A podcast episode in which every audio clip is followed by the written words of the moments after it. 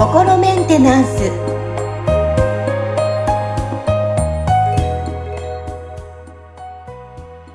はい。皆さんいかがお過ごしでしょうか？えー、心メンテナンス、本日も元気にお届けしますよ。アシスタント三上めぐみと、気候ヒーラーの、吉村隆二です。はい、吉村さん、本日もよろしくお願いします。よろしくお願いします。はい。さあ、今日はいつも以上に元気なんですけど、なぜかというと、ちょっとね、はいバレンタインが近づいてくるので、ちょっとバレンタインの話題、ね、取り上げていこうと思います。あの、はい。やっぱり結構ね、頻繁的に、まあ、愛、愛の話題も多いじゃないですか、この番組。はい。うん。なので、まあ、愛すること、まあ、愛についても触れながら、えー今日はお話ししていきたいなと思うんですが、はいで。もそもそもあの、日本のバレンタインデーって、女性が男性にチョコレートを送るね、習慣がついてるじゃないですか。でも本はい来、まあ、アメリカ留学のね、こう留学の経験がある吉村さん、あの、アメリカでは、男性が女性にって感じですか、そうですね。うんああんまり女性から男性にっていうのはなかったと思いますよ。その、特に別にチョコレートっていう文化もなくて、うんうん。あの、バレンタインのカードだったりとか、あの、あとはまあキャンディーあげたりとか、みたいなのはありましたけど、あうん。の、そんな感じで、ああの、だから、日本でその女性が男性にチョコレチョコレートを売りたい会社が、なんか多分そういう、は いなんか、マーケティングの手法として広めたことじゃないかなっていうふうに言われてますよね。そうですよね。でも本来個人的には、あの、男性からいただきたいなっていうふうにも 思ったりするんですけども、はいあの、やっぱり私が住んでる沖縄は、まあ、外国の方が多いので、まあ、そういった周りのお友達、あの、うん。ね、旦那さんとか彼氏が外国の方だった、そういう風景も見てたりするので、あ、いいなーって思いながら、花束もらったりね、うん、はいはい。したりするのでいいなって思ったりするんですけども、まあ、まあ、それはプレゼントとして気持ちを伝える日としてね、あの、バレンタイン捉えていきたいと思うんですけども、まあ、今日は愛についてもね、えーテーマ取り上げていきたいと思うんですけど、やっぱりこのテーマでよくえー吉村さんから耳にするのは自分を愛すること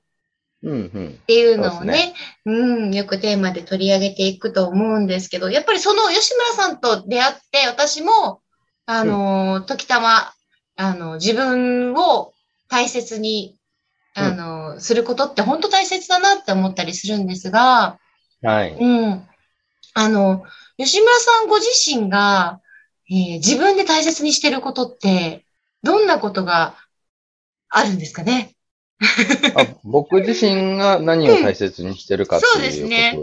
はい。あいつも、まあいつも逆じゃないですか？吉村さんは周りの方の話を聞く側じゃないですか。逆に聞きたいなっ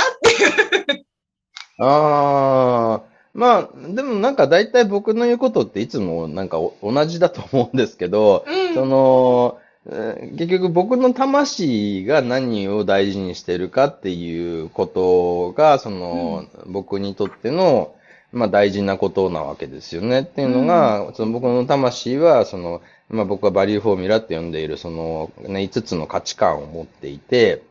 で、その価値観に沿った、その、まあなんかい、あの、生き方とかあり方をその選択しているとき、あるいはその価値観に、あのー沿ったエネルギーのある、こう、場所に身を置いているときに、その、僕の魂は、まあ言ってみたら元気になるわけですよ。ワクワクして。うんで、それが、その、人間としての僕自身を元気にすることにもつながるし、その、ね、人間として生きてる僕のそのパフォーマンスを上げてくれるわけですよね。うん。だからそういう意味では、そのね、ここのそのバリューフォーミュラに沿った生き方をするっていうことを、まあ僕は一番重視しているんですよね。なるほどですね。そうですね。だからそうすると、まあなんか、その、言ってみたら、そのなんか頑張らなくてもうまくいっちゃうみたいなことになるから、うん。だから、まあそこって、そのね、まあ、ある意味、その、無駄がないっていうかね、あのー楽しく生きているだけで、その、なんか、成果が上がって、周りの人たちから感謝されて、それで、そのね、それが経済的な、その、流れにもつながるから、まあ、そのね、家族を養うことができて、家族と楽しい、あの、ね、日々を送れるっていうことにもつながってるんで、だそこは、まあ僕はね、大事にしてることですよね。うーん。そうです。今話聞いて、このストレスもね、こううん自分自身が本当にやりたいことを思ってる瞬間をやるっていうのは、やっぱストレスも軽減されるでしょうしね。そうですね。うんうんなるほど。じゃあ、あの、まあ、話は変わりますけど、まあ、今日バレンタインでもあるじゃないですか。何かこう、思い出とか、なんかないんですか？いやー、僕ね、なんか、あんまり、なんだろうな、恋愛に関しては、なんだろうな、あまあまりこう、得意分野ではないんでね、あの、言ってみたら結構、うん性格もドライだし、その、なんか、そうなんですか？えー、そういうふうに見えないですけどね。あれ？そうですね。はい。あの、結局、なんだろうな、僕が楽しいと思ってることをやってるだけなんですよ。その、うんうんこのね、なんか活動でも。だから、そのいろ、まあ僕いろんな人の相談を受ける相談業みたいなことをまあやってるわけですよね。その自分の、はいそのヒーリングとかエネルギーワークっていう手法を通して。で、あの、で、これを、こういう仕事をしてる人って、まあ言ってみたら、その、こう、まあいわゆるクライアントさんとなんかこう寄り添って共感して、その、ね、なんかこう、なんだろうな、まあこの、こう、この人をなんかケアするみたいなことに喜びを感じてやってる人たちっていうのもいるわけですけど、うん。えーそれはそれで別にその一つの、こうね、その人の価値観に合ってればそれでいいと思うんですけど、僕あんまりなんかそういう感じでやってないんですよね、実は。その はい。そのね、だから、あの、クライアントさんのいろんな相談聞くわけですけど、はい。言ってみたら僕そこ、その方たちの状態にそこまで、そのなんかこう、なんだろうな、どっぷり使わないんですよ。っていうのは、あんまりその、なんかそこまで共感してなくても、この仕事ができてるからなんですよね。だから、そのすごい大変な状態の方のお話聞いて、ああ、なんかそれは大変だろうなとは思うんですけど、なんかそ、そのことですごいなんか感情が揺さぶられたりってしないから、だからまあ、あの、そういう意味では、こう、淡々とこう仕事ができてるっていうところで言うと、あの、まあ、自分にはこの仕事向いてるなって思う部分もあるんですけど、でも、その、なんだろうな、その方個人になんか寄り添って、その共感してとかっていう感じよりは、どっちかっていうと、その、なんだろうな、僕のその、大きな、あの、なんだろうな、こう、望みとしては、あの、ね、人類全体が進化して、このなんか世界全体が、こう、平和で、あのね、なんか楽しい世界になってくれたらいいなって思ってるわけですよ。うん。でだけど、その、この世界全体って言ってみたら、その、個人個人の人たちが、の意識が合わさって作ってるものだから、だから、その、なんかこう、個の集合体としてこの世界ができているっていう捉え方なので、その、個人個人が、その、それぞれ、こう、言ってみたら、幸せ、自分の幸せを自分で作れるっていう主体的に生きて、でなおかつ、その周りの人たちと調和して生きるっていうことができるようになれば、世界全体良くなるよね、うんみたいな発想なんですよね。なるほど。うんうんうんうん。はい。だから、なんかそういう意味では、その、なんかあんまりその、個人個人をそこまで、その、見ていないっていうか、どっちかっていうと全体良くしたいから、その個人ってどうなってるんだろうっていうところに興味があって、その研究してるわけですよね。だから、ちうんょっと、ややその、なんかこう、研究者的な目線で、その個人個人のその潜在意識がどういうふうになってるのか、そのね、こう生きづらさを抱えてる人たちっていうのはどこでこじらせてしまってるのかみたいなところを、まあ、研究してるわけですよ。だから、そがちょっと多分、はい。ある意味、その先を見てるじゃないですか。その、はいはいね、個人の全体を見てるから、逆にこはいう感情移入しちゃうと、っていうより客観視して相手をちゃんと見て、あの、はいお話ができるっていうのはある意味いいことですよね。そうですね。だからそこは、そのね、言ってみたらすごい共感すごいする人って、その、下手するとその、お客さんからすごいその、負のエネルギーもらっちゃって、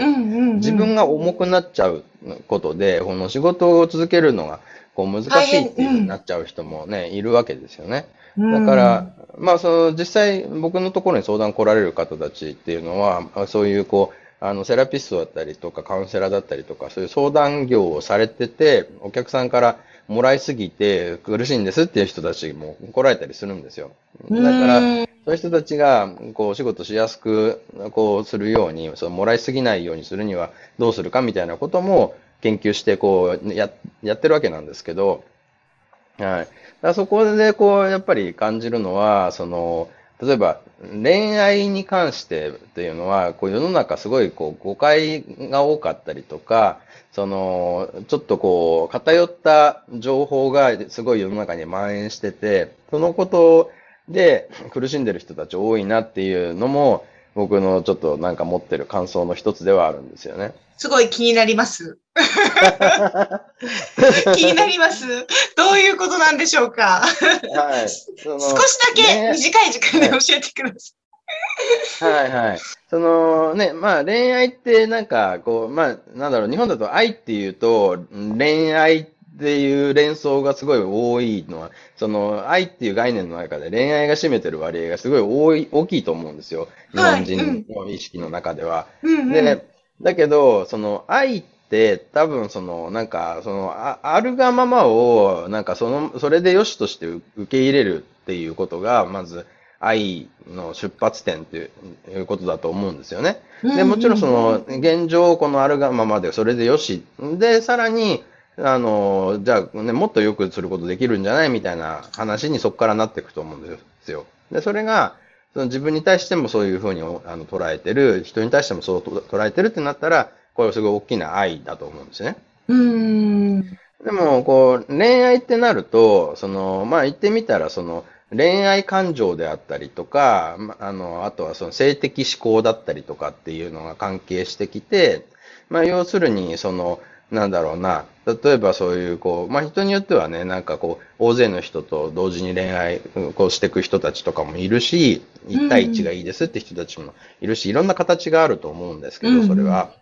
でも、まあそこって結局のところはその感情的な結びつきとか、あの性的な結びつきっていうのが結構大きな、そのね、その関係性の中では、その、ある、相手をあるがままに認める、自分のあるがままを認めるっていうことだけじゃなくて、そっちのその感情や性的な結びつきっていう割合がすごい大きいんですよ、その恋愛の中で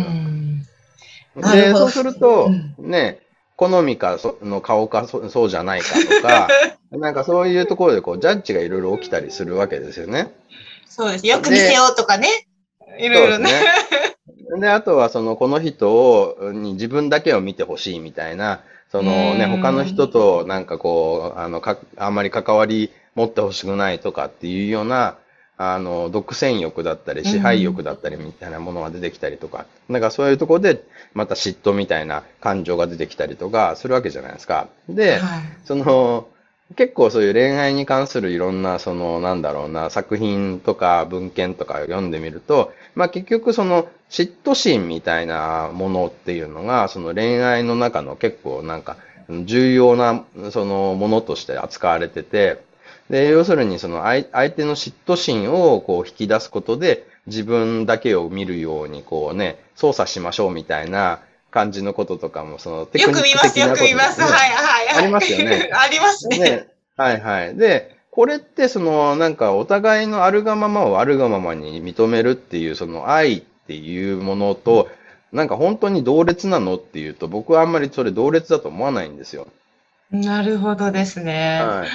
だから結構その恋愛っていう概念の中に、その、なんていうのかな、こう、愛の要素はもちろんあるんで、入ってはいるんですけど、その愛とは違う、なんかそういうそのね、こう、まあ、言ってみたら駆け引きとか操作みたいなものとかがすっごい含まれてて、それを含めて、なんか、これが愛ですみたいな感じで提示されてることが多いんで、そその、ね、それをこう結構真に受けちゃう人っていうのは、愛ってそういうもんだってこう思っちゃってるケースが多いんじゃないかなと思って、なんかそこはね、なんかちょっと違うんじゃないかなって僕は思うんで、まあね、こういう、だから、あの、それこそね、愛に関してこう考える機会が多い時期に、その、ね、まずはあるあるがままをそのまま認めるというところにちょっと皆さん立ち返ってもらえると、ね、いいんじゃないかなっていうのは、個人的にはちょっとありますね。はい。いいですね。バレンタインを前に、今日はすごい愛について深い話が皆さん聞きましたよ。そうですよね。いずれは、だってね、もしお付き合いするとバレちゃいますから、自分自身をね、あの、受け入れる、で相手をそのね、